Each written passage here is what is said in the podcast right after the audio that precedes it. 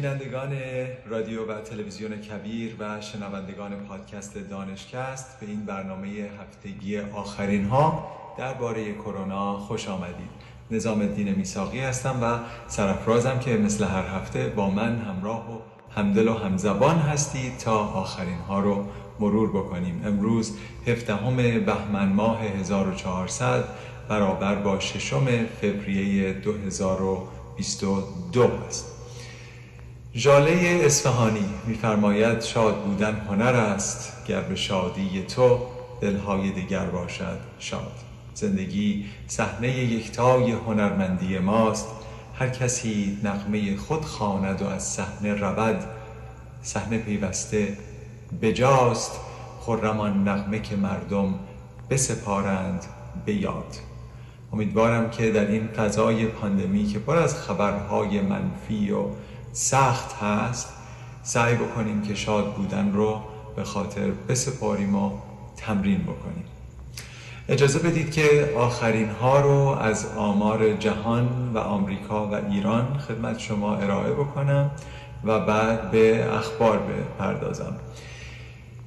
تا کنون در دنیا 395 میلیون و 252 هزار تن مبتلای تایید شده داشتیم.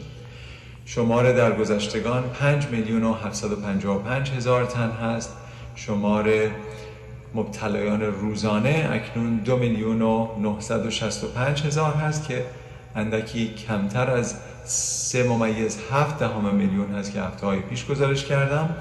یعنی اینکه احتمال داره که اومیکرون در سطح جهانی به یک اوجی رسیده و سیر نزولی داره. البته منطقه تا منطقه فرق می‌کنه. شمار درگذشتگان روزانه در دنیا اکنون 11600 هست. هنوز به بالاترین در قسمت پاندمی نرسیده اما شمار مبتلایان البته رکورد زد در روزهای گذشته.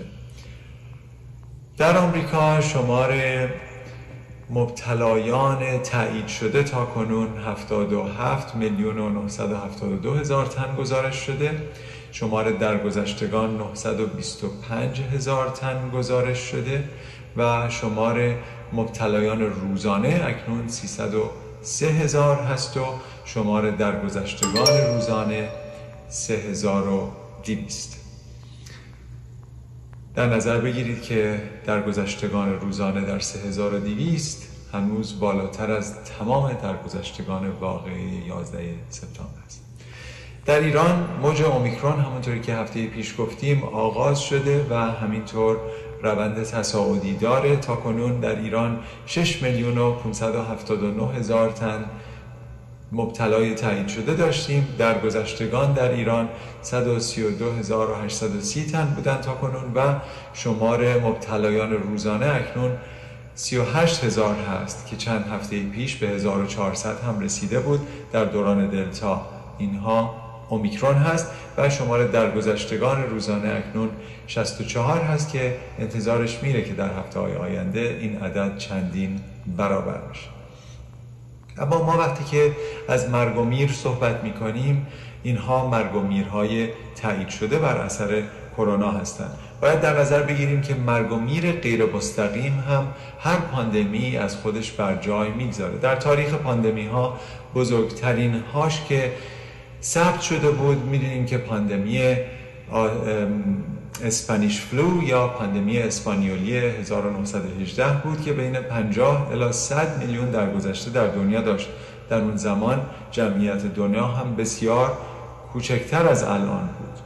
و البته پاندمی های دیگر مثلا پاندمی Asiatic flu که در سال 1957 آغاز شد هم می‌دونیم که بین یک تا دو میلیون درگذشته داشت و البته پاندمی نه سال بعد از اون که بین یک تا چهار میلیون درگذشته داشت. اما اینها همه درگذشتگان مستقیم پاندمی ها هستند. در فضایی که ما آمار بیشتری رو و بهتری رو می‌تونیم در بسیاری از کشورهای پیشرفته جمع آوری بکنیم می‌تونیم برسیم به عدد دیگری از درگذشتگان که درگذشتگان غیر مستقیم پاندمی رو هم در نظر می‌گیرن. سوابق مرگ و میر بیش از حد یا مرگ و میر اضافی یک معیاری است که شامل مقایسه همه مرگ های ثبت شده با مرگ های مورد انتظار میشه. این نشون میده که افراد بسیار بیشتر از این تعداد در این همهگیری جان باختن. یکی از برجسته ترین تلاش ها برای مدل سازی یک برآورد جهانی از رسانه های خبری انجام شده و برای این مدل سازی آمدن و سعی کردن که ببینن واقعا تا کنون چند نفر مستقیم یا غیر مستقیم بر اثر این پاندمی درگذشتن. کسانی که بر اثر پاندمی درگذشتن اما تایید نشده بودن چون تست نشده بودن. کسانی که به دلایل دیگر مثلا از دست دادن شغل مثلا اووردوز دارو یا مثلا خودکشی اینها از بین رفتن مازادشون به نسبت سالهای پیش چقدر بوده؟ مجله اکونومیست در لندن از روش یادگیری ماشینی یا ماشین لرنینگ استفاده کرده برای تولید یک تخمین که میفرماید بین 12 تا 22 میلیون مرگ اضافی تا کنون در طول عمر این پاندمی ثبت شده. یعنی بین دو تا چهار برابر آمار رسمی همهگیری از آغاز تا کنون. این هست که این همهگیری بدترین همهگیری از صد سال پیش تا کنون است این همهگیری یک هوکس یا یک خبر جعلی نیست که دولت ها بخوان ما رو کنترل بکنند و به حریم خصوصی ما تجاوز بکنند و یک ویروسی رو از خود ساختند و این ویروس واقعیت نداره. این حرف ها رو به دور بریزید. یادتون باشه که بین آمار تایید شدگان و تایید نشدگان در گذشتگان مستقیم و غیر مستقیم تا کنون در دنیا بین دوازده تا 22 میلیون مرگ اضافی از تاریخ پاندمی تا کنون ثبت شده. این عدد اندکی نیست.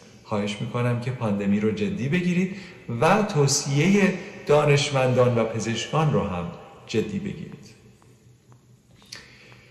خب در خبرها هست که بسیاری از آمریکایی ها توصیه ها رو هنوز جدی نگرفتن و در واکسیناسیون هنوز مقدار زیادی عقب افتادن از بسیاری از کشورهای دیگه. الان در آمریکا 68 درصد فقط به صورت کامل واکسینه شدن. ما اصلا تلسپ شدیم در این 60 درصد ها و به 70 نمی رسیم ما هاست که در این 60 درصد ها موندیم. و همینطور با اینکه خبر اومیکرون اومد و همه فکر می‌کردن که با وجود یک ویروس جدید و اینکه عزیزان و خیشاوندان افراد قرار هست که آلوده بشن و ممکنه باعث بشه اونها رو تشویق بکنه که واکسینه بشن درصد کمی تشویق شدن. و بسیاری دیگران هنوز تصمیم گرفتن که به دلایلی که برای خودشون فقط ممکنه معنادار باشه واکسن نزدن و جان خودشون و نزدیکانشون رو متاسفانه هنوز در خطر قرار میدن. یک مشکل بزرگ هم این هست که تفاوتی هست بین کسانی که دو واکسن زدن و سه واکسن زدن. از نظر مرگ و میر از نظر بستری شدن مخصوصا در این فضای اومیکرون و البته اومیکرون شبه BA2 که در موردش پیش از این صحبت کردیم. الان 85 میلیون آمریکایی هستند که واجد شرایط دریافت دوز سوم که دوز یادآور نامیده میشه یا دوز بوستر نامیده میشه هستند اما متاسفانه هنوز مبادرت به دریافت واکسن نکردن و الان وفور واکسن در داروخانه ها هست و بسیاری از جاها حتی بدون دریافت قرار قبلی اجازه میدن که شما برید و واکسن هاتون رو بزنید. هر کسی برای مدیریت این همهگیری یک وظیفه خطیر داره. خواهش می‌کنم که به وظیفه خودتون بیاندیشید. در بین کسانی که دو واکسن دریافت کردن در آمریکا فقط 41 درصدشون تا حالا واکسن سوم رو دریافت کردن. و در بین کسانی که بالای 65 سال دارن که خود سن یک مشکل زمینه ای حساب میشه در این فضای همهگیری فقط 64 درصدشون بوستر یا دوز یادآور رو دریافت کردن. و البته متاسفانه خیلی ها ممکنه ندونن که بوسترها در فضای اومیکرون بسیار کمک می‌کنن به این مدیریت موج اخیر که باهاش روبرو هستیم. اجازه بدید که اینها رو در قالب داده ها برای شما قرار بدم که این داده ها از CDC مرکز کنترل و پیشگیری بیماری در آمریکا به دستم رسید و چاپ شده. که میگه که کسانی که واکسن نزدند رو اگر بخوایم مقایسه بکنیم با کسانی که دو واکسن زدن اونها پنج و سه دهم برابر شانس بیمارستانی شدن دارن. یعنی اینقدر بیماریشون شدیدتر ممکنه باشه. و اما کسانی که سه دوز واکسن زدن رو اگر بخواید مقایسه بکنید با کسانی که اصلا واکسن نزدن اونها 23 برابر احتمالش هست که بیمارستانی نشن. یعنی اینکه کسانی که واکسن نزدن رو با اونهایی که سه برابر یا سه دوز واکسن رو دریافت کردن اگر مقایسه بکنید متوجه میشید که واکسن نزدگان 23 برابر سه واکسن زدگان آمار بستری شدن در بیمارستان ها رو دارن. ما در هفته که گذشت رکورد بالاترین بیمارستانی شدن و بستری شدن رو در آمریکا داشتیم. اکثریت کسانی بودند که هنوز واکسینه نشدند. پس دوز سوم مهم هست. فقط واکسن زدن مهم نیست. اما تعدادی از کسانی که واکسن نمی‌زنن یک دلیلی برای ما میارن میگن که من خود کووید رو گرفتم. چون که گرفتم من لازم نیست که واکسن بزنم. اجازه بدید که به یک تحقیقی بپردازم که در واقع یک نظرسنجی یک سروی بود که کسانی بودن که می‌گفتن ما خود کووید رو گرفتیم حتی اینکه اینها تستم نکرده بودن. فقط باور داشتن که کووید رو داشتن چون یه مشکل تنفسی براشون در سال گذشته ایجاد شده بود و فکر می‌کردن که همون کووید هست. پس می‌گفتن ما که گرفتیم دیگه لازم نیست ما اصلا ایمن هستیم ما ایمنی طبیعی داریم. اینها رو آمدن و تستشون کردن برای پاتنها یا آنتیبادی ها برای اسپایک پروتین در بدنشون که ببینند اینها چند درصدشون باورشون صحیح هست. فقط 45 درصدشون واقعا این پاتنها رو در بدنشون داشتن. یعنی 55 درصدشون نداشتن. یعنی کمتر از نیمی از کسانی که باور دارن کووید گرفتن در آزمایشگاه ما می‌تونیم ثابت بکنیم که واقعا کووید گرفتن. مسئله دیگر این هست که کسانی که باور دارن هیچ وقت کووید نگرفتن را اگر تست بکنیم به صورت انتخابی متوجه میشیم که حدود 11 درصد اونها هم کووید گرفتن و خودشون نمی‌دونن. توجه بکنید که این ویروس نفوذ بسیار در همه جا داره و ممکنه ایجاد باورهای غلط بکنه. هر مشکل تنفسی یا سرفه یا آب آبریزش بینی رو شما با کووید اشتباه نگیرید. فکر نکنید که من حتما کووید رو گرفتم چون احتمال زیاد بیش از 50 درصد اشتباه می‌کنید. خارج از اون این پاتنهایی که در بدن ما ایجاد میشه برای کووید میرا هستند کم میشن روند کاهشی دارن. همونطور که می‌بینید کسانی که واکسن می‌زنن سه واکسن باید بزنن تا سعی بکنن به یک ایمنی قابل پیشبینی و پایا برسن. خب شما اگر خود بیماری رو هم بر فرض که گرفته باشید این فقط یک پدیده ایمنی است. هنوز دو پدیده ایمنی به خودتون بدهکارید که به یک ایمنی قابل پیشبینی قوی برسید. خود بیماری رو گرفتن دلیل نداره که شما دیگه هیچ وقت کووید 19 رو نگیرید. بارها در بیمارستان ما کسانی بودند که خود بیماری رو پارسال گرفته بودن الان با سویه های جدید دوباره هم گرفتن. برای همین اول از اینکه باور نکنید اگر فکر می‌کنید که خود کووید گرفتید مگه اینکه تست شده باشید و بدونید واقعا گرفتید. دوم بسنده نکنید به خود کووید را گرفتن برای اینکه شما هنوز اگر واکسن بزنید بهره بسیار ازش خواهید برد. خب هفته های پیش توضیح دادیم که بسیاری از واکسن ها وقتی که وارد محیط شدن در فضای پاندمی اول تحت EUA یعنی Emergency Use Authorization تونستن که تولید انبوه بکنن و واکسن هاشون رو توضیح بکنن در همه جای دنیا. این یعنی یک تصویب اضطراری توسط سازمان غذا و داروی آمریکا. الان همونطور که می‌دونید واکسن فایزر ماه‌ها هست که تصویب کلی یعنی license گرفته برای یک توزیع و اینکه اصلا به طور کامل مورد تایید قرار گرفته.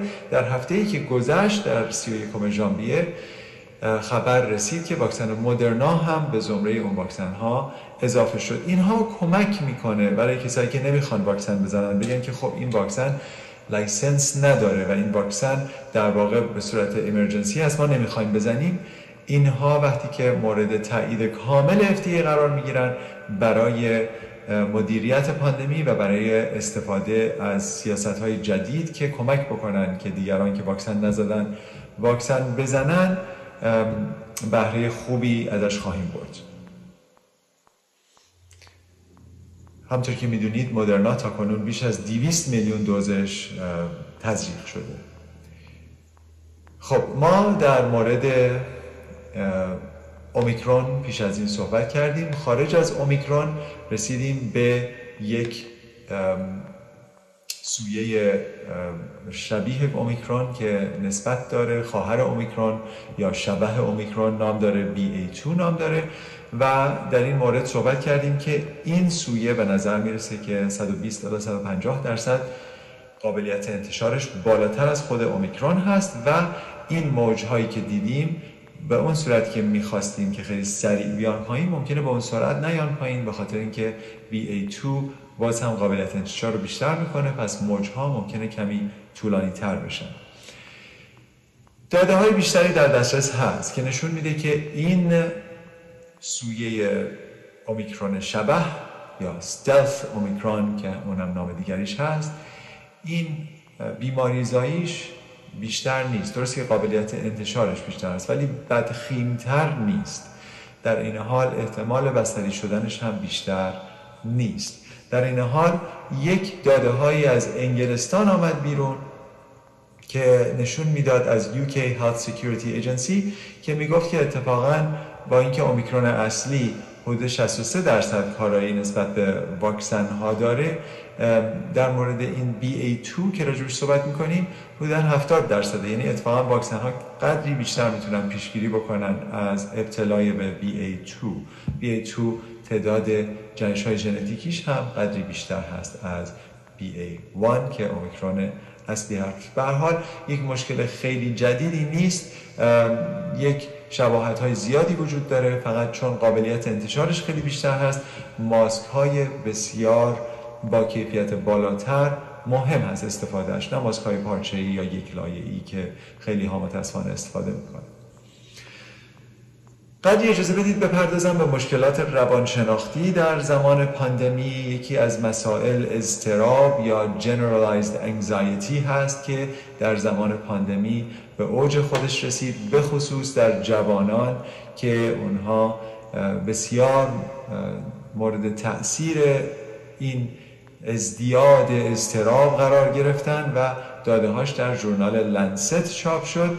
اینها به خاطر اینکه مدارس بسته شد و روش های با هم بودن از نظر اجتماعی ازشون گرفته شد. خیلی هاشون احساس تنهایی و ایزوله شدن کردن و البته خیلی ها هم چون مجبور بودن با همدیگه در خانه ها باشن مشکلات خشونت در خانه و خانواده بیشتر شد و مثلا در یکی از داده ها نوشته بود 76 میلیون case های اضافه anxiety disorder یا اختلال اضطراب در سال 2020 ثبت شده بود و همینطور 53 میلیون case های اضافه یا مازاد افسردگی در اون سال فقط ثبت شده. خدا می‌دونه که چقدر case های بیشتر از اون هست که اینها ممکن هست که مراجعه نکردن به پزشک روان شناس یا روان پزشک و تشخیص داده نشدن. پس این شرایط هم متاسفانه شرایط خیلی سختی هست. و در واقع داده ها رو به صورت درصدی بخوایم نگاه بکنیم میگه که 28 درصد ریسک افسردگی در سالی که گذشت بالاتر رفت و همینطور 26 درصد ریسک اختلال اضطراب بالاتر رفت و اینها همه داده هایی است که نشون میده که پاندمی خارج از یک مشکل تنفسی یک مشکلی هست که خیلی سیستم های دیگه به خصوص سیستم روانشناسی انسان رو هم تحت تاثیر قرار میده. یکی دیگه از مسائل که اون هم ربط داره به مسائل روانشناسی در واقع اختلالات تغذیه هست یا ایتینگ دیسوردر که در اونها دو تا طبقه بندی مهم به نام انورکسیا نروسا و بولیمیا نروسا وجود دارند که مثلا در جوانترها و قدری بیشتر در خانم ها نسبت به آقایان دیده میشه و در زمان پاندمی بستری شدن بر اثر این مشکلات اختلال تغذیه هم دو برابر شد در آمریکا و این هم نشون میده که کسانی که خیلی احساس ناچارگی می‌کنن از این فضای پاندمی ممکن است برای اینکه احساس کنترل بخوان داشته باشن اختلالات تغذیه در اونها ممکنه به وجود بیاد. اون هم در واقع یکی از شواهد و نشانه های مشکلات روانشناختی و مشکلات استراب می‌تونه باشه. خب این اختلالات تغذیه می‌تونن مرگبار باشن. هر 53 دقیقه در آمریکا یک نفر بر اثر مشکل اختلال تغذیه از بین میره. اینا کسانی هستن که غذا انقدر نمی‌خورن که سوء تغذیه شدید پیدا می‌کنن یا اگر غذا می‌خورن خودشون رو وادار به بالا آوردن می‌کنن و متاسفانه خیلی از اینها اختلالات الکترولیت در بدنشون ایجاد میشه و ممکن هست که ریتم قلبشون به صورت بدی قرار بگیره و جانشون رو از دست بدن. بعد از اووردوز و استفاده از مواد مخدر در حالت دوم این بیماری قرار داره برای مشکلات روانشناختی که باعث میشه که بسیاری در آمریکا در سال جانشون رو از دست بدن. برای همین اگر جب مخصوصا جوانی در خونه دارید که می‌بینید که روش های خوردنش غذا خوردنش مورد اختلال هست حتما مراجعه بکنید و سعی کنید براشون کمک بگیرید و مشورت بگیرید. برای اینکه این افراد در معرض خطر مرگ می‌تونن باشن مخصوصا که در فضای پاندمی دو برابر شده تعدادشون. خب. پیش از این در این مورد صحبت کرده بودیم که بسیاری از بهبود یافتگان کووید 19 ممکن هست که مشکل لانگ کووید یا کووید مزمن بگیرن. صحبت اینجاست که آیا میشه پیش بینی کرد که چه کسی قراره بره و کووید مزمن بگیره و چه کسی قرار نیست بگیره؟ داده هایی به دستم رسید که پنج مورد مختلف رو مورد بررسی قرار میده به عنوان پیشاگهی برای کسانی که ممکنه که کووید مزمن بگیرن. توجه بفرمایید. کووید مزمن این نیست که ویروس در بدن شما به صورت مزمن فعالیت بکنه. خیر کسانی که کووید می‌گیرن معمولا در فاصله دو الی سه هفته دیگه هیچ اثری از ویروس در بدنشون نیست. اما ویروس در بدنشون ممکنه اثراتی بگذاره که این اثرات ممکنه که تا مدت ها باهاشون بمونه یا مشکلات مزمن جدید پزشکی براشون ایجاد بکنه. اون هست که ما بهش میگیم لانگ کووید یا کووید دراز مدت یا مزمن. خب این پنج فاکتور که در موردش صحبت کردیم چه هستند؟ اول از اینکه اگر بار ویروسی در بدن انسان زیاد باشه یعنی که شما ازش آزمایش می‌گیرید و شمار RNA ویروس یعنی مواد ژنتیکی ویروس در بدن اونها در خونشون در پلازماشون بالا هست. اگر در اوایل بیماری بار ویروسی بالا باشه این خودش یک ریسک زیاد هست برای اینکه ممکنه کووید مزمن بگیرید. دوم این هست که کسانی که در بدنشون ما می‌تونیم آتو انتیبادی پیدا بکنیم یعنی پادتنهای خود ایمنی پیدا بکنیم. خیلی بیماری های خود ایمنی زیاد هستند مثل لوپوس مثل rheumatoid arthritis مثل sarcoidosis و اینها خب زیاد هستند و اگر که چنین پیشینه در بدن باشه یا اگر چنین آنتیبادی هایی در خلال این بیماری ما بتونیم ببینیم در خون اینها احتمال اینکه کووید مزمن بگیرن بیشتر است.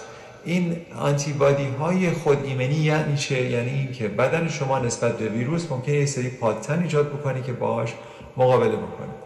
بعد از اون اگر که موفق بشه و ویروس رو شکست بده بعضی از این پادتن ها بر حسب اتفاق ممکن است که به بافت بدن خود ما حمله بکنن. یکی از دوستان عزیز من در آریزونا خانم دکتری هست که ایشون کووید گرفت و بعد از اون با اینکه خب ایشون جوان بود و خیلی زود کووید از بدن ایشون خارج شد ایشون مشکل مزمن تیروئید براش پیش آمد. یعنی اینکه پادتنهایی در بدن او به بافت تیروید خودش حمله کرد و الان به صورت مزمن ایشون مجبور هست که قرص تیروید بخوره. پیش از این اصلا این گونه نبود.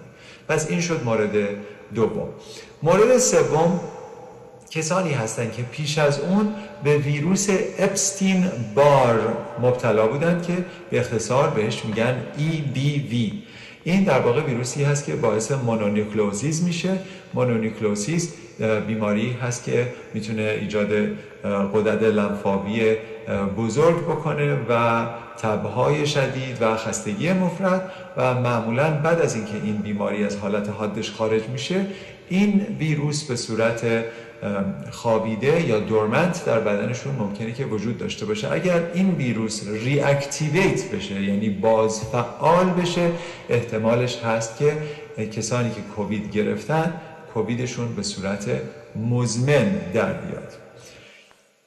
چهارمین کسانی هستند که مشکل مشکلات زمینه ای دارن. به طور خاص کسی که دیابت تایپ دو داره اونها احتمال اینکه مشکل کووید مزمن بگیرن به مراتب بالاتر هست و پنجمین کسانی هستند که واکسن نزدن. یعنی یکی از روش هایی که شما از کووید 19 از کووید مزمن می‌تونید پیشگیری بکنید این هست که واکسن بزنید. توجه بکنید که تمام راه ها منتهی به واکسن زدن میشه. این بسیار مهم هست. نه تنها برای کنترل پاندمی در سطح کلان بلکه برای کنترل آینده شما که حتی اگر این بیماری رو به صورت خفیف گرفتید بعدا مشکلات دراز مدت براتون ایجاد نشه.